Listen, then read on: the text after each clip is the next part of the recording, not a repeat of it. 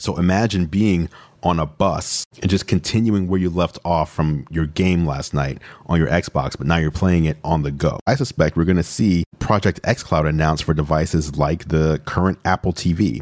So you download an xCloud app to your Apple TV, and then you take advantage of the new announcement that Apple made that you can connect over Bluetooth your Xbox One controller. You open up the app on your Apple TV and now you're streaming your Xbox games on an Apple TV on another television in your house or at someone else's house. This is game streaming. This is the future. No longer a need to buy a physical console to enjoy the games that that console has to offer. Welcome to Geared Up, brought to you by National Car Rental. I'm your host, Andrew Edwards, editor in chief of GearLive.com and host of the Gear Live YouTube channel. Geared Up is your weekly look at the world of consumer electronics and gadgets. And this week we're continuing on the WWDC coverage from last week. Last week it was all about iOS 13 and Mac OS, tvOS, and watchOS. But I mentioned we'd have to wait until the next show, which is this show, to talk about the new Mac Pro. So we'll kick off the show with that. But we're also going to be talking about a couple of pieces of news coming out of E3 2019. The two that stuck out to me the most most. Number one, Project Scarlett, the next generation Xbox console, which is coming at the end of 2020, so just about a year and a half away. And also Project xCloud, which is coming a lot sooner. That's just about four months away and will allow you to play your Xbox games anywhere that you are. So, those are the big news topics this week that we will be covering. But before we get into those, one thing I wanted to talk about for just a moment a gadget I'm very impressed with after spending the past two weeks or so with it the Ecobee smart thermostat with voice control. This is actually their fifth generation smart thermostat. If you're looking for a smart home device, not just a thermostat, but a smart home device in general, this thing is checking the boxes like no one else. And in a way that I didn't even think that a smart home device could check the boxes. So if you're listening to the show, if you if you're a regular listener to Geared Up, then you're probably someone who is at the very least an early adopter of consumer electronics. And as such, you might have a smart home device, whether it's a smart thermostat, smart lighting, etc. The cool thing about this Ecobee 5, and I did a video on this, youtube.com slash gear live, if you want to watch the video overview of this device. But it's cool because it's a smart thermostat, so it controls the temperature in your house you can control it from your phone. You can control it with your voice because it works with Amazon's Alexa service. So if you have an Echo Dot or whatever, you can talk to it. But the thermostat itself also has a mic and a speaker in it, which means it also acts as its own Alexa device, which can control the other devices in your home. So you can basically talk to your thermostat to control the thermostat, but you can also talk to the thermostat to control the other smart devices in your home. On top of that, it also has Bluetooth built in, so you can use the thermostat to stream music from any service that is supported on Alexa to any Bluetooth speaker that's nearby. If that wasn't enough, you can also use the built in speaker to have the thermostat itself stream and play music from any service that's supported by the Alexa service. And I'm just kind of quickly going through the features that impressed me as I went through uh, using this device. On top of that, since it has a speaker and a microphone built in, Ecobee also built in the Alexa service that allows you to call any phone number in North America hands free.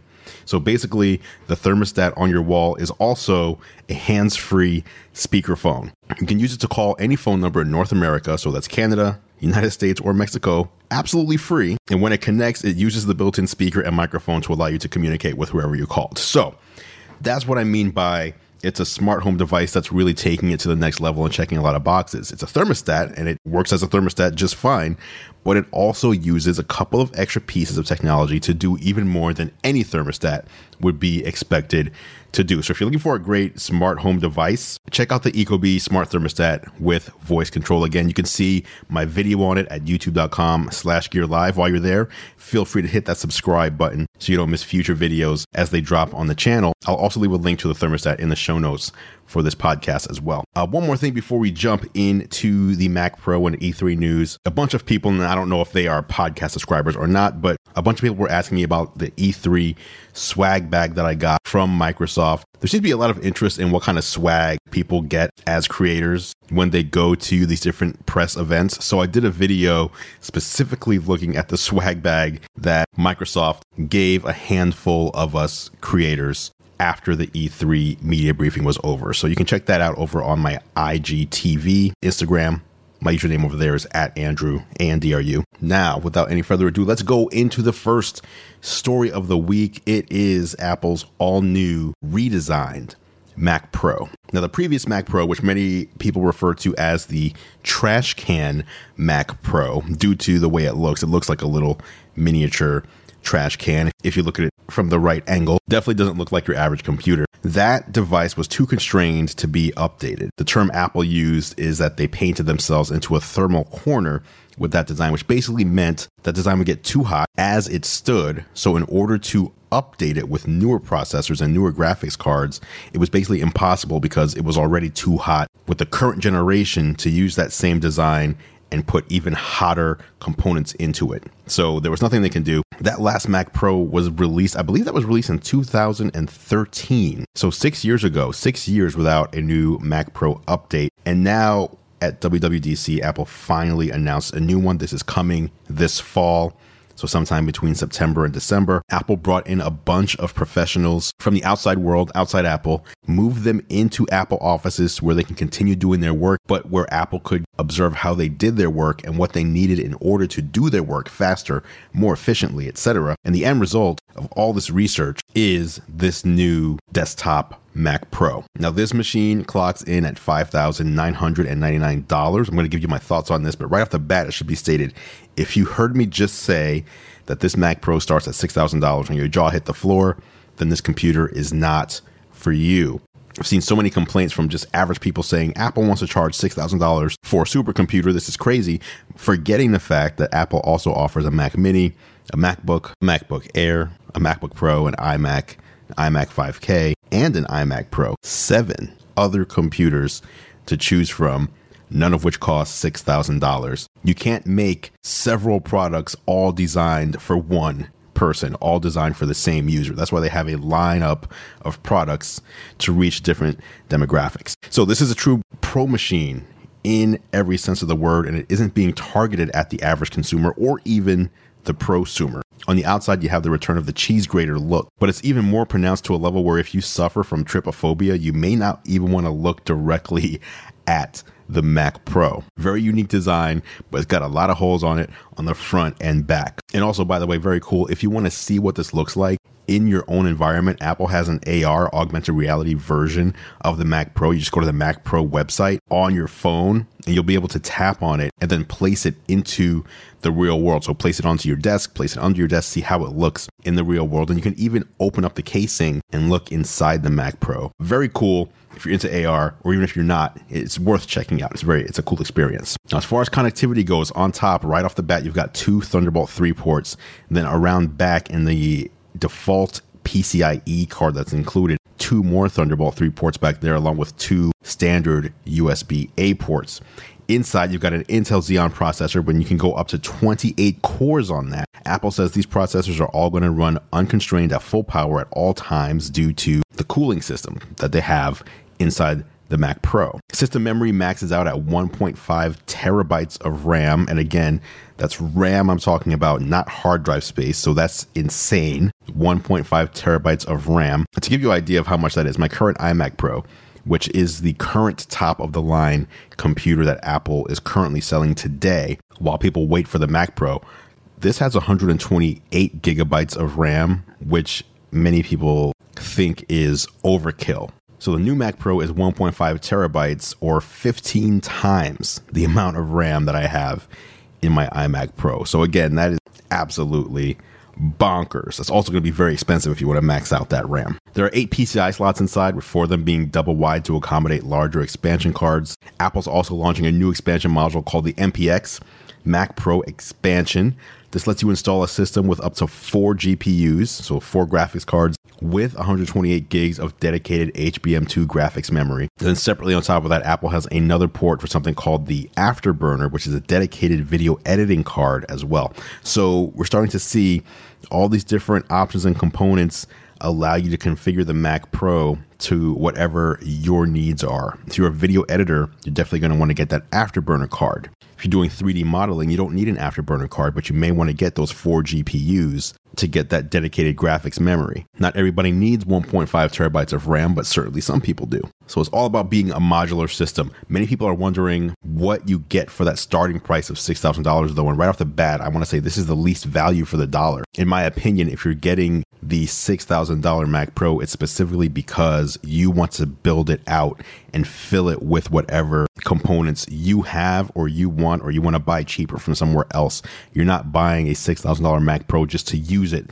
the way that it comes configured. For that price, you can just buy an iMac Pro and it'll be more suited to you and come with a 5K display. But for that $6,000, you get 32 gigs of RAM, an 8 core Xeon CPU, a Radeon 580X graphics card, and 256 gigabytes of storage on the SSD. Now, I mentioned if you buy an iMac Pro, you get the 5K display. Apple does make a display for the new Mac Pro. It should be stated right off the bat you do not need to buy this display to use with the Mac Pro. You can use whatever display you have. So Apple's not forcing you into buying their display. That said, they do have a new display. It's called the Pro Display XDR for extended dynamic range. And this one starts at $5,000. What you're getting is a 6K display that rivals OLED in color accuracy and contrast and can maintain 1000 nits of brightness indefinitely with a peak brightness of 1600 nits, which is just incredible. So if you're working in HDR, whether it's photos or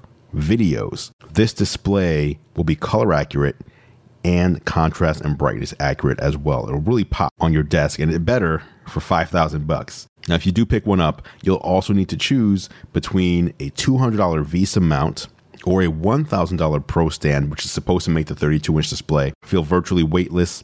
You can even flip it easily into a portrait orientation as well. So if you're editing things for Instagram or your Snapchat stories, you can easily do that too. Now, this display is actually competing with displays that cost between $24,000 and $40,000 from companies like Sony. So when you hear that $5,000 price tag and how Apple's trying to compete with these, you can see that this is meant more again for the pros out there and not for just the average person who wants to buy a cool machine. This is definitely very expensive pro grade equipment. By the way, that $1,000 stand, I know that does sound ridiculous, but if you were to buy a $24,000 monitor from Sony, that reference monitor also does not come with a stand. The stand costs extra. So this is just par for the course when it comes to professional equipment. So that's the overview of the Mac Pro and the Pro XDR display. I had a few people asking about what configuration I planned on getting if I was getting one. I do plan to get one. I'm looking at a 12 core model with 128 or 256 gigabytes of RAM to start with. I'll use the built in 256 gigabyte SSD for the operating system, and then I'll likely buy. There's an add on coming from this company called Promise. They make really good storage solutions. You can buy external drives from them, RAID drives, etc.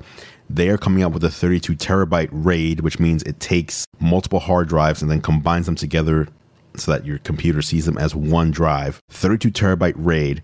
So I'll have 32 terabytes of storage inside the Mac Pro itself, which will be really helpful for doing video editing for me. I'll also get that Afterburner card, which is that dedicated video editing card as well and I will buy one Pro display with the stand and then keep my secondary Dell 8K display as well. Now I don't know how much all this is going to cost. I do know the display with stand, that's 6000 bucks right there, and the entry level into the Mac Pro is $6,000. So that's $12,000 um, right off the bat before any of these upgrades. I'm assuming, and this is just a shot in the dark, that the Mac Pro itself, when I configure it, will probably cost between eight and nine thousand dollars. I could be way off, and it could be twelve or fifteen the way I want it configured. I don't think so though, but we'll see. And I may even need to ratchet down a little bit on the upgrades. If you have any questions on Apple's new Pro hardware, the Mac Pro, the Pro XDR display, feel free to either tweet it at me at Andrew Edwards, hit me on Instagram, DM me, or leave me a comment over on YouTube. After the break, we're talking about Project xCloud. This is Microsoft's new technology for allowing you to play your Xbox games anywhere you are remotely on just about any device. That's coming up next on Geared Up.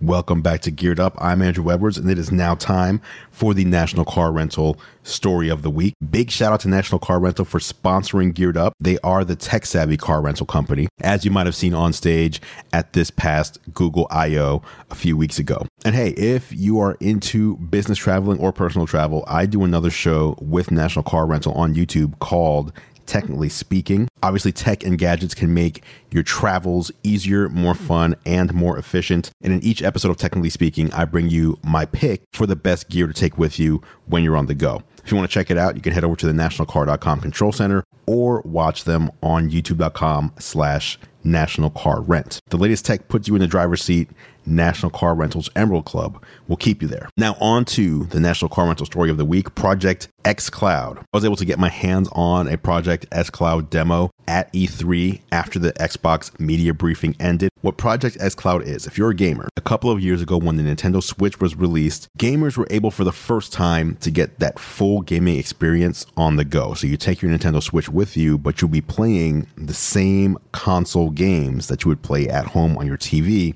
play them on the go for the first time. No one else had ever achieved something like that until Nintendo did it. Now we're about to take the next step in that evolution with technology like Project xCloud and Google Stadia as well. These are streaming services that stream games that are run in the cloud. So Microsoft has servers of Xboxes just running games and then streaming the video of those games to your device as you're on the go. And you don't even have to be on the go, quite frankly. So, the demo I was able to play at E3, they had a bunch of Samsung Galaxy S10 Plus units, and you would take an Xbox One controller, and that phone was your display, and you were playing games like Halo 5, Gears of War, etc. The games looked good, the games ran well. It was as if you were playing the full game installed on your phone, but they're not installed on your phone. They're streaming live. So the majority of these phones, I believe there were six phones at the time on the demo station. There were six or eight of them. They were attached to Ethernet. So they were playing the games over the internet. The data center, we were told, was in San Francisco and we were down in LA, but they were plugged into Ethernet. And then as the demo got more crowded, they took out a few more of these controllers and the phones and they handed them to people and they were not plugged in to Ethernet. They weren't wired anymore. They were playing on Wi Fi. And again, same thing. They looked great. So imagine being on a bus and just continuing where you left off from your game last night on your Xbox, but now you're playing it on the go. As I said, you don't even need to be on the go because I suspect, now this was not announced, but I suspect we're going to see Project xCloud announced for devices like the current Apple TV. So you download an xCloud app to your Apple TV, and then you take advantage of the new announcement that Apple made a couple of weeks ago at WWDC that you can connect over Bluetooth your Xbox One controller. So you take your Xbox One controller, you open up the app on your Apple TV, and now you're streaming your Xbox games on an Apple TV on another television in your house or at someone else's house. This is game streaming.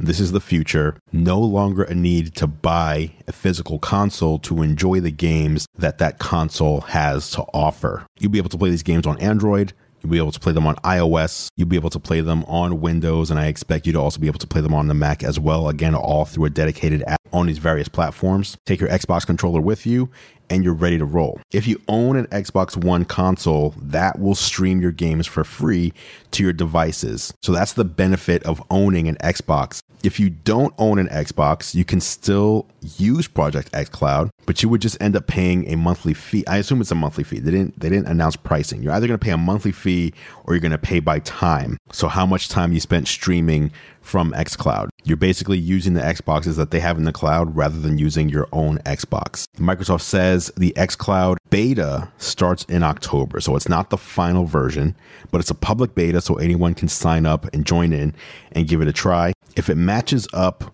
with what I saw at E3. In fact, it should get better because they still have four more months to work on before the public beta starts. It will be very impressive. What do you think about cloud gaming, though. Let me know again. Hit me with feedback over on Twitter, Instagram, or YouTube. One thing, by the way, another video I did this week. If you are an Xbox gamer and you use Xbox Live Gold, you're going to want to pay particular attention to this because I talk about how you can turn Xbox Live Gold, which is a $60 a year service, into Xbox Game Pass Ultimate, which includes Xbox Live Gold, Xbox Game Pass for console, and Xbox Game Pass for PC. That is a $15 per month package, and you can get it for three years for the price of the $5 per month Xbox Live Gold. I go into all the details on how it works in a video over on my YouTube channel. Head over to youtube.com slash gear live. You'll see it there. And if you heard about that video here in this podcast, leave a comment on the video itself, letting me know that you heard me mention it on Geared Up. All right. After the break, we are going to be talking about the next generation of Xbox, the next major console release coming from Microsoft one year away. It's Project Scarlett. That's next on Geared Up. Welcome back to Geared Up. I am your host, Andrew Edwards from GearLive.com. And now it's time to talk about Project Scarlett, which was probably the most exciting announcement from all of E3 that I witnessed. Now, I'm not sure how many of you guys who subscribe to or who listen to Geared Up are gamers, but I would definitely consider myself to be a gamer. Even though I don't play games as much as I used to, I don't play them on a daily basis. Basically, I have game consoles connected to every TV in my home. My son's a gamer. I play games in my spare time, probably between two and four hours a week for me these days. So not too much, but still, I enjoy a good game, especially new blockbuster titles.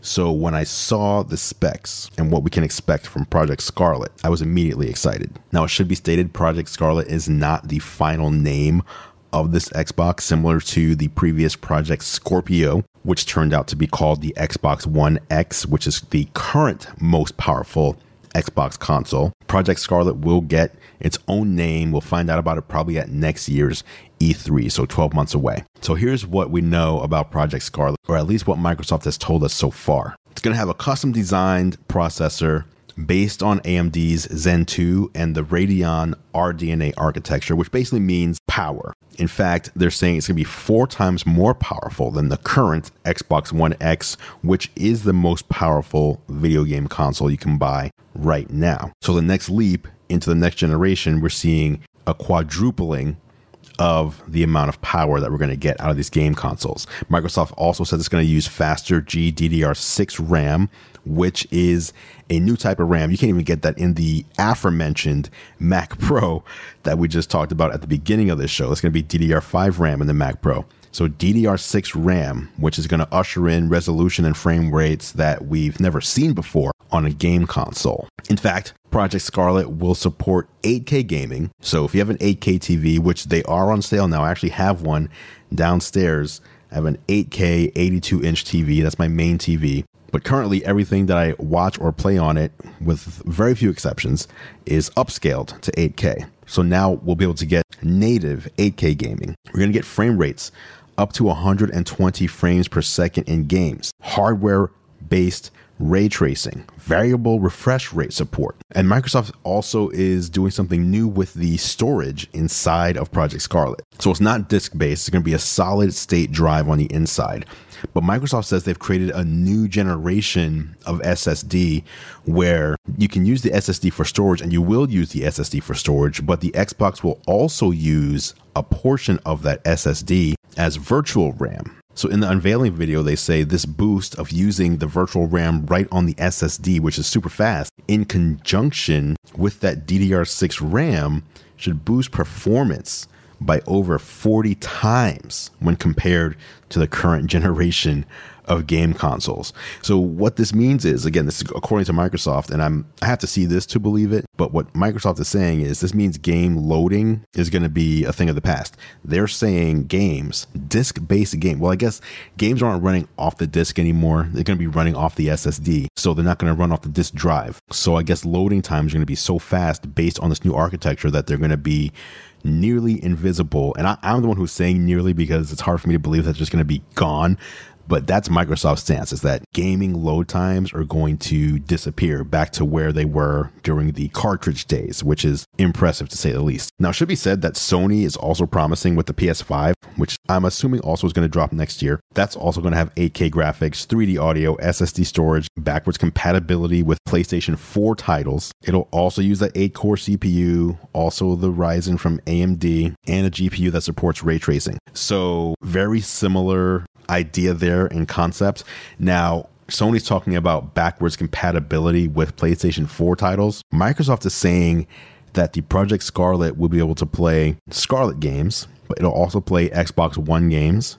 It'll also play Xbox 360 games, and it'll also play the original Xbox games as well. So you're getting four generations of games supported on Project Scarlett, which is absolutely mind boggling. We haven't seen that level of dedicated backwards compatibility on any console ever. So the Xbox Project Scarlett may be the one to provide the most value. Talking launch games, they've announced the first launch title to go along with Project Scarlett, and that's going to be Halo Infinite. So the next Halo game is launching. I'm assuming this game is either going to be in 8K or it's going to be at 4K 120 frames per second or it's going to allow you to choose. Would you rather play in 8K for the highest resolution, maybe 60 frames per second, or would you rather get the highest frame rate at 4K? I bet that's what we're going to see in a lot of titles. The user will get to choose which experience is more important to them. There's still a few things we don't know about Project Scarlett, more games that are going to be launching with it. We don't even know what it looks like, what the controller is going to look like, or any of that other stuff. Everything that I talked about here is pretty much all we know. One other thing we do know that I didn't talk about is that Project Scarlett will be able to support current Xbox One accessories. So typically when a new console comes out, let's say you have the Xbox 360 and the Xbox One comes out, that Xbox One is not going to support the Xbox 360 controller or any other accessories or peripherals that work specifically with the Xbox 360. What they're saying is Project Scarlett is going to support Xbox One controllers, and accessories. So, Microsoft has definitely changed its tune from last time when the Xbox One launched. It was almost a disaster because gamers felt they weren't being listened to. And now Microsoft has completely flipped that script and they've been paying a lot of attention to what gamers have been asking for, what gamers have been wanting, and they're looking to deliver with Project Scarlett. Again, I'm hyped for it. I can't wait.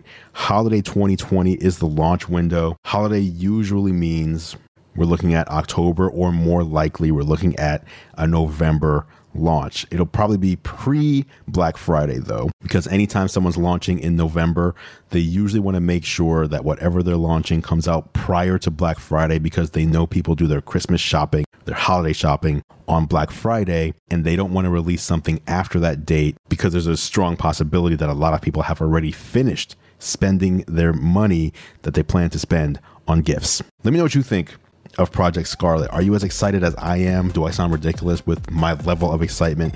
Let me know. Again, on Twitter, I'm at Andrew Edwards. On Instagram, I'm at Andrew, just A N D R U. And of course, you can always find me at youtube.com slash gear live as well. I'll be back next week with even more consumer electronic tech along with the return of Q&A. We didn't have time for Q&A this week. We had a ton of news we had to get through.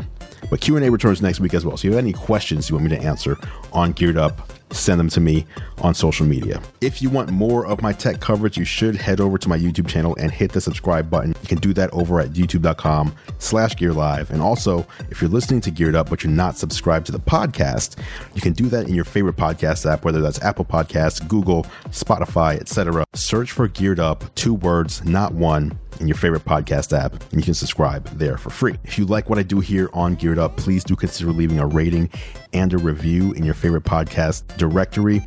It really does help out and helps other people find the show as well. Until next time, thank you so much for listening, guys. As always, I appreciate your support. I'm Andrew Edwards, and I will catch you in the next episode.